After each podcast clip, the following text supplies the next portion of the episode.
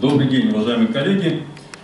Ну, хочу сказать, что в этом году такая уже у нас юбилей, такой своеобразный. 25 лет, как мы работаем в бизнесе, и 20 лет, как работаем в сельском хозяйстве. Вот я сегодня, тема у нас оптимизация, очень актуальная тема, в связи с тем, что ну, наш бизнес это бизнес под солнцем, да, у нас влияет погода, непогода и плюс еще конъюнктура. Вот, поэтому здесь большие достаточно риски. И э, как к любому бизнесу, э, к сельскому хозяйству э, нужно тоже подходить с точки зрения бизнеса. Вот я попробую сейчас нашу, как скажем, тактику как бы объяснить, как мы понимаем этот вопрос. Ну, в первую очередь я хотел бы сказать, что в первую очередь, это, конечно, э, научиться э, две вещи контролировать. Это контроль за затратами и выработка и контроль за технологией. Ну, если первая часть, контроль за затратами, у нас происходит следующим образом. Как старые добрые советские времена, осенью утверждается технология, технологическая карта. В нее перед этим вносятся все предполагаемые изменения в технологии. То есть технология, она уже как бы принята на сегодня определенная.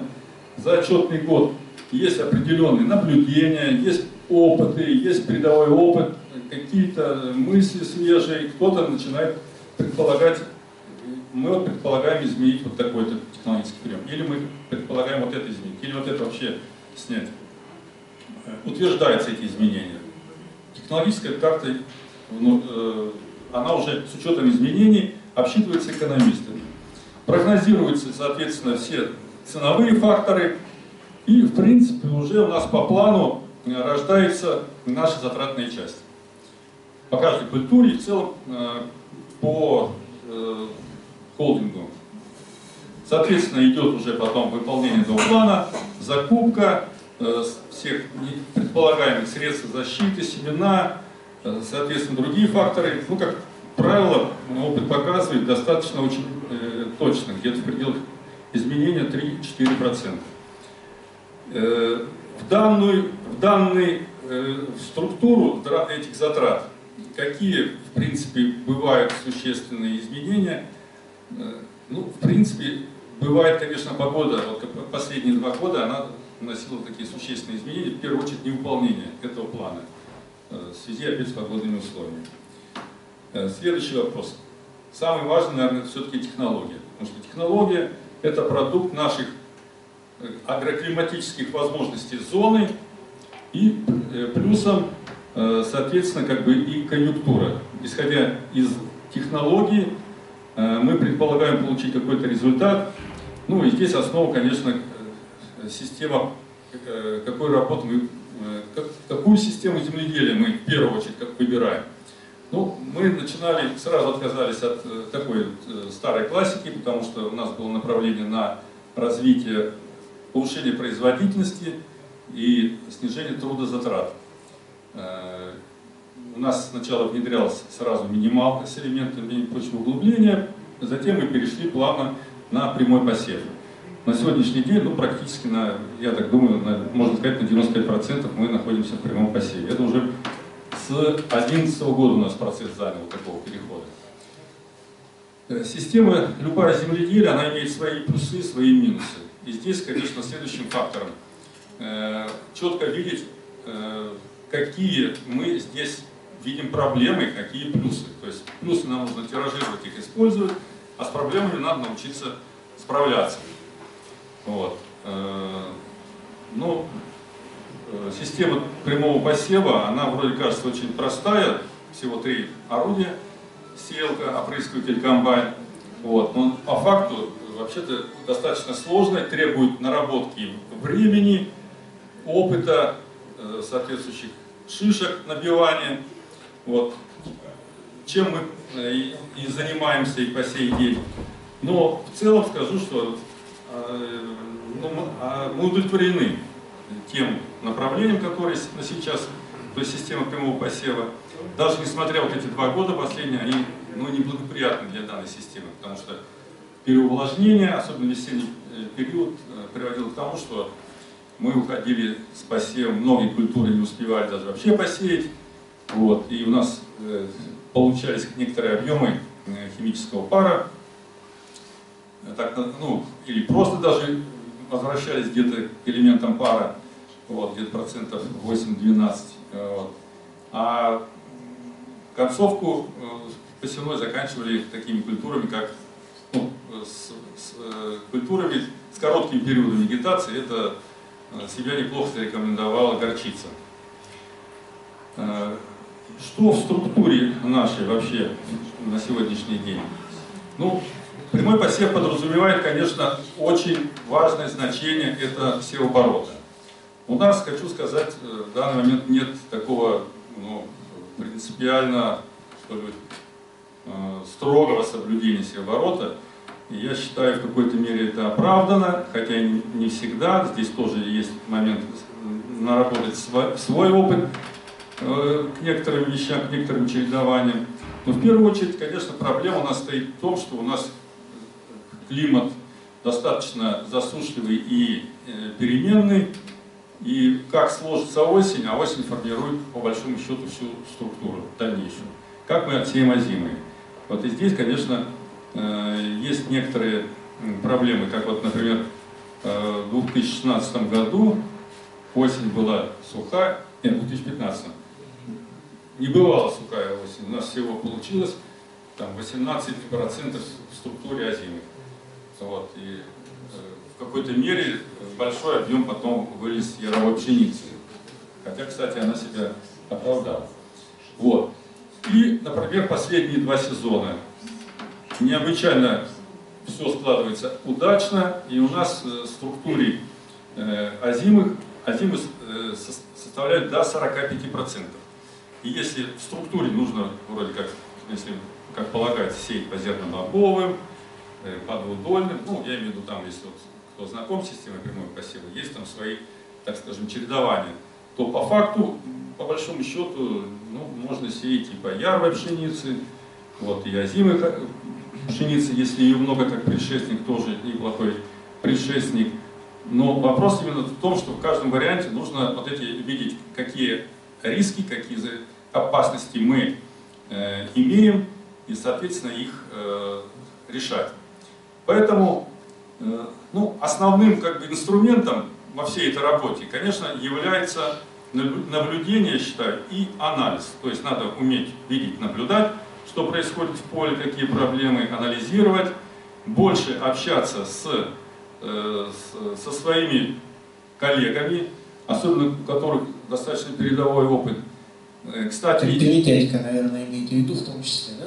Ну, в том числе. Упоминали его сегодня много очень интересных, конечно, людей, которые нестандартно э, работают, и, применяя свои наблюдения или свой какой-то опыт, вынесенный, может быть, даже за там, десятки тысяч километров. Вот, и такое бывает.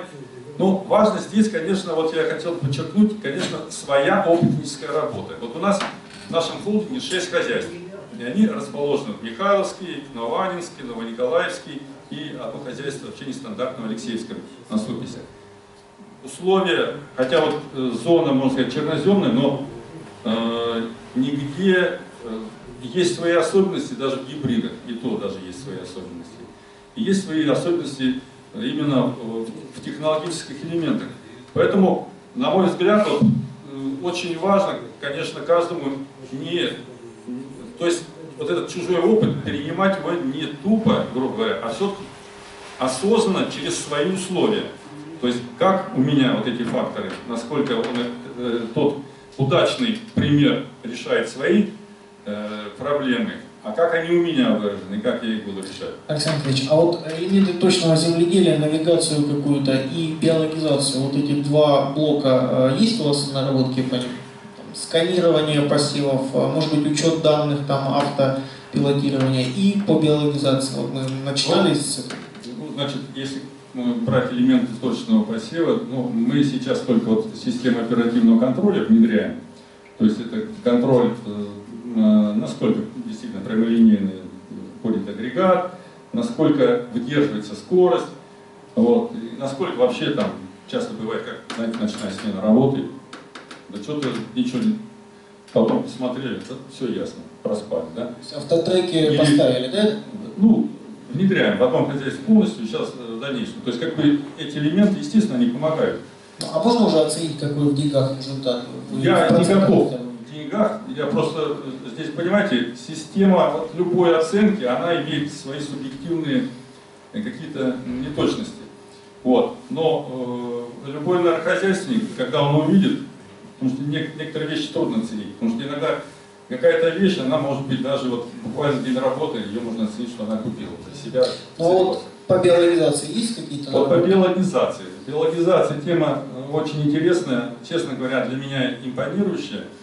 Вот. Но ну, не все, так скажем, однозначно. Мы пытаемся э, работать э, уже давно с различными препаратами биологическими, с различными представителями. Вот. Есть и позитивные, есть вроде как и нет результатов, но тут трудности в чем заключаются? Потому что у нас применение средств биологизации, я считаю, первый однозначный это прием, это при обработке семян, потому что там минимальные затраты, смотришь, уже эффекты видишь, и там вот там 40-50 рублей на гектар, грубо говоря, но если ты видишь, что у тебя полевая схожесть, энергия прорастания увеличилась, потом видишь, как размер корневой системы и как ризосфер на корнях формирует, э, ризосферные значит, микроорганизм значит, ты уже, можно сказать, и не надо там что-то еще выдумывать, уже эффект виден. И эти 40-50 рублей, э, безусловно, они э, оправдывают себя. А вот по работе уже по вегетации, ну, разные были примеры, и вот когда начинаешь анализировать, во-первых, климатические условия у нас бывают и благоприятные, и неблагоприятные. Потом плюсом мы не можем качество тех же препаратов того же изготовителя контролировать. Вы разные сказали, какие пробовали, какие пошли, какие нет. Ну, э, вы знаете, я не хотел бы сейчас вот конкретизироваться на кого-то там, например, там, мы работали и с нашим ну, Анинским экстрагран берем. Вот. Есть, бывает наблюдение, что ну, здорово, все получилось. Потом какой-то смотришь период, там, на следующий год, что-то не так уже. Нестабильно. Проверить, например, а какой титр, а какие вот именно эти же микроорганизмы, никто, и лаборатории нет. И вот здесь ты становишься заложником качества производства. А проверить, если удобрение или средство защиты легко взял пробу, отдал на анализ, тебе скажут, если какие проблемы возникнут. Действующее вещество. Да, здесь совсем тут большое доверие должно быть. Вот. Это немножечко тоже, ну как бы такой э, текущий минус. Но то, что идея хорошая, и, на мой взгляд, безусловно, как бы этим надо заниматься, но насколько это э, здесь в целом должна ситуация меняться. И с качеством производства, то есть э, сейчас уже есть новые игроки в производстве, потому что Башенком вот, не пробовали, мы сегодня обсуждали, просто мы с ними общались и договорились, что возьмем у них залож- закладывать опыт. хорошо. Вот. Я вообще всех призываю, конечно, в первую очередь, конечно, к обмену, к обмену опыта, формирование своих проблем, которые каждый кто видит, обсуждение между собой. И, безусловно, без опытнической деятельности никуда не пойдешь. То есть, каком, как бы она, э, там, пускай может быть слишком просто или как-то поставлена, но ее в любом случае надо при- проводить. Потому что, вот коснись, вот сейчас возьми какую-нибудь там инструкцию там, производства пшеницы, и там тоже пшеница озимая. Вот, на, на мой взгляд, там столько возникнет вопросов там. По норме высыпать, по глубине то же самое. Э, вот. Потому что сейчас достаточно все настолько меняется. У нас климат меняется, большому счету. Александр Что Ильич, ну, вы все раз упомянули, а у Перетенко, я знаю, мы бывали, общались вот в прошлом году с ним, он снижает норму высева и там, те же ормисы или другие там, добавки стимуляторы. Вы применяли вот что-то подобное вылеву? Ну, мы тут применяем, мы микробиологию применяем, ну, естественно, химический поздравитель обязательно применяем на основании каких-то экспертизы, анализа, чтобы... Вот. Я что хотел заметить, вот как раз, когда качественная обработка семян проходит, вот раньше было вот как-то вот такие наблюдения. Вот сеешь озимую пшеницу, не попал во влагу, что-то получилось какой-то амбар, вот, две недели проходит, потом опять условия не изменились, смотришь, и пошла полевая скорость резко падать. Сейчас мы сеем, даже или в амбар, или вот так, в полуамбар, что-то зашло, не зашло, смотришь, проходит месяц, и сложились условия, практически все зашло.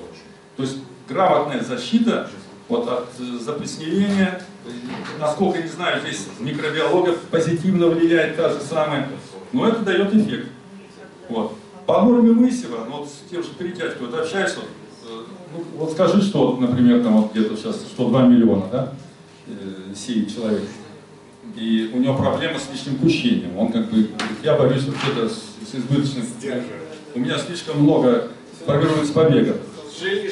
А когда говорю, а, а, а, а по срокам у тебя увязывается, он говорит, да нет, не увязывается. Я говорю, в октябре сею 2 миллиона. И у нас подход немножко другой. Мы сеем 2 миллиона, это в августе. Сложилось условие сева под озимую пшеницу, когда есть влага. А завтра ты дождешься, там, например, 5 сентября, вроде самый хороший тогда, условно, оптимальный, самый такой классный срок. А влаги не будет, всходов не получишь, да?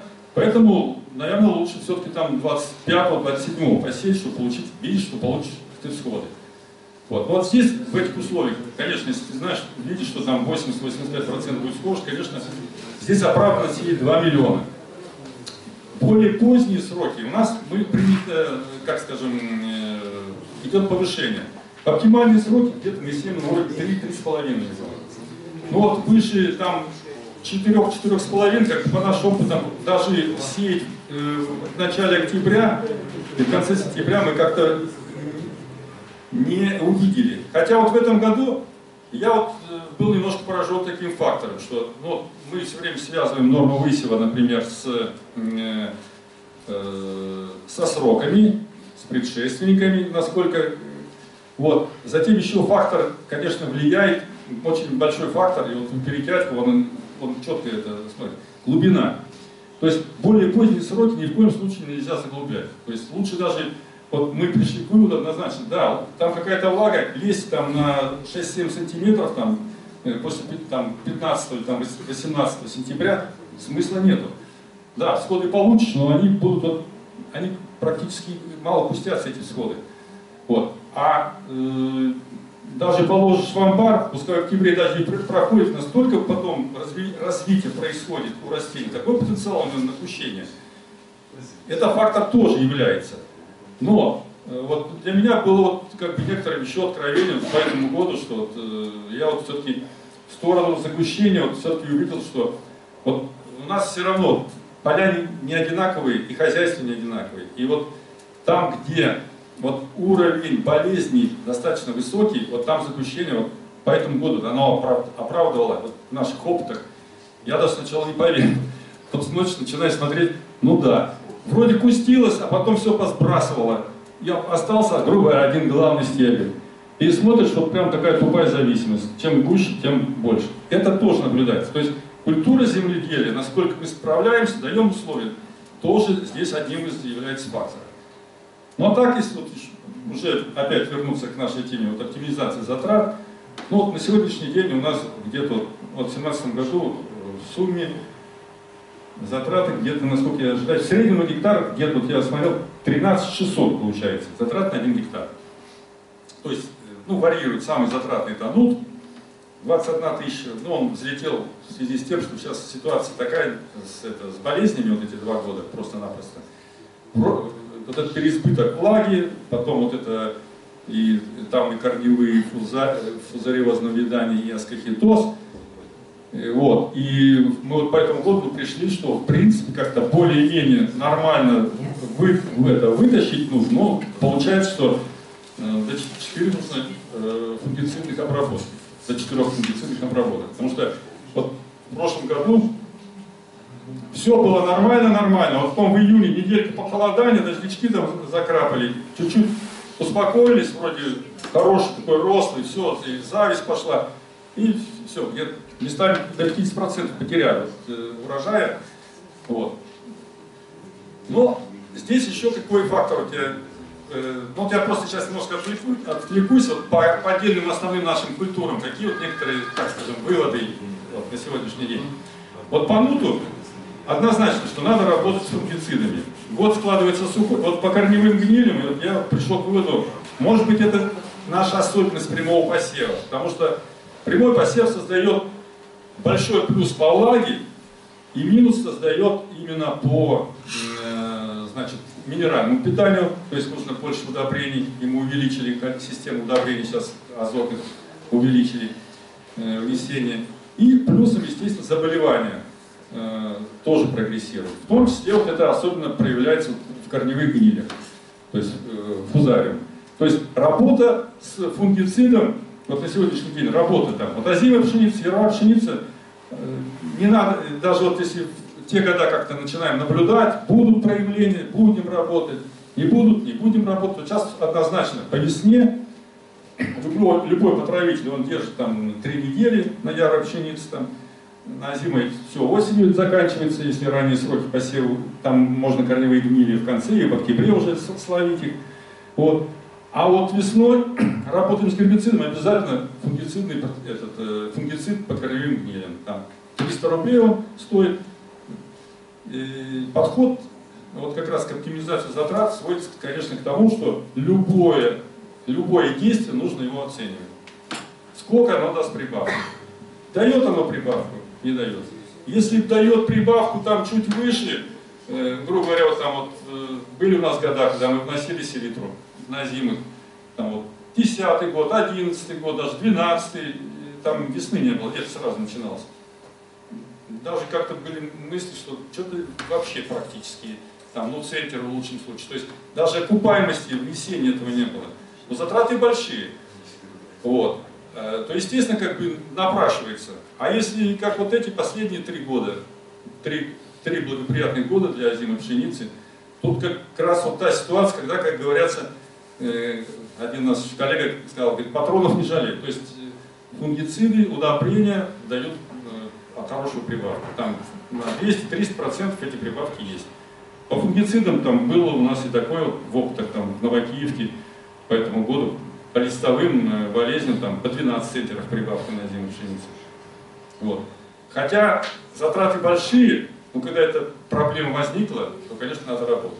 С другой стороны, работа с фунгицидами, я считаю, такая наиболее, ну, как скажем, знаете, работа, ну, как сказать, работать уже, когда пошли болезни, это из опыта, это все уже, можно сказать, сливая воду, все, опоздал.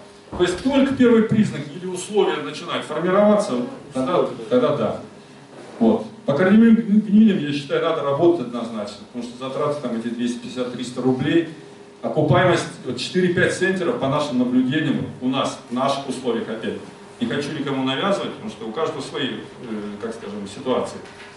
Вот. Ну и плюсом, конечно, еще вот этот фактор как вот э, биологизация, она, конечно, заставляет ну, формирование здорового, так сказать, вот эта э, тема формирования здорового поля, да, э, конечно, очень как не веки, но мы сейчас такие многолетние опыты на эту тему сейчас ставим, может быть, год через три я как-то смогу более внятно на это ответить. А что делаете? Ну, за, закладываем вот именно Потому что многие э, значит, э, вот авторы этих своих препаратов, они говорят, ну что вы хотите за один год? У вас что-то там этот, кто залил не так, то ли еще что-то там не сделали, или там вы за один год хотите. Нужно хотя бы три года системно работать. Именно в системе отработать, тогда вот будут какие-то изменения позитивные. А вот этот фактор, конечно, работает. Вот взять, например, вот прошлый год. У нас э, тот же нут, ну, урожайность, она может от 6 центнеров до 20 э, прыгать именно по, по поводу этой болезни, э, болезни. Вот в прошлом году, э, значит, одно поле, вот там взять вот агро-3 у нас, Бачерет, там самое урожайное поле вот дало там за где-то 20 центнеров здоровое, хорошее поле было. То есть, вот. Потом, что я обратил внимание, вот в этом году без э, листовых фунгицидов то есть поэтому ну посеяли озимую пшеницу. Ну, все удачно, в оптимальные сроки. Вот это поле дало 62 центнера. Фунгицидов не было, только корневые.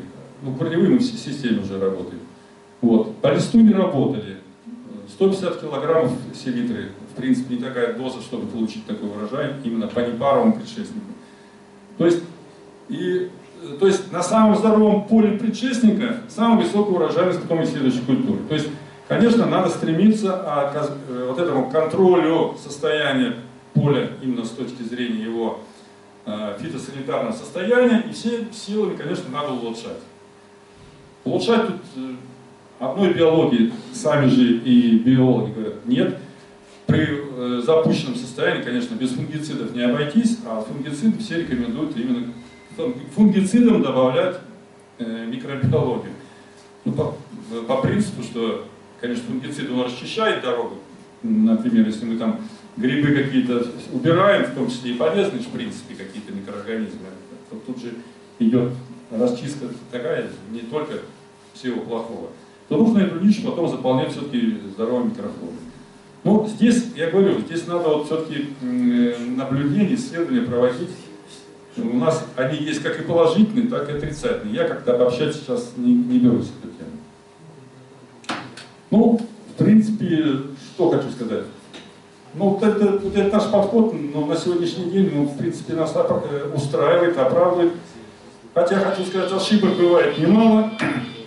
Но самое главное, в нашем деле без ошибок, конечно, не обойтись. Вот. Э, но самое главное, ошибки нужно признавать и видеть их. Вот. Вот этот, наверное, залог поступательного движения. Потому что когда ты стараешься откреститься от своих ошибок, все равно прям занять позицию нет, все равно так и так, так, то это потом ведет к нежелательным результатам в итоге. Ясно. Спасибо, Александр Алексеевич, за э, э, содержательное э, сообщение.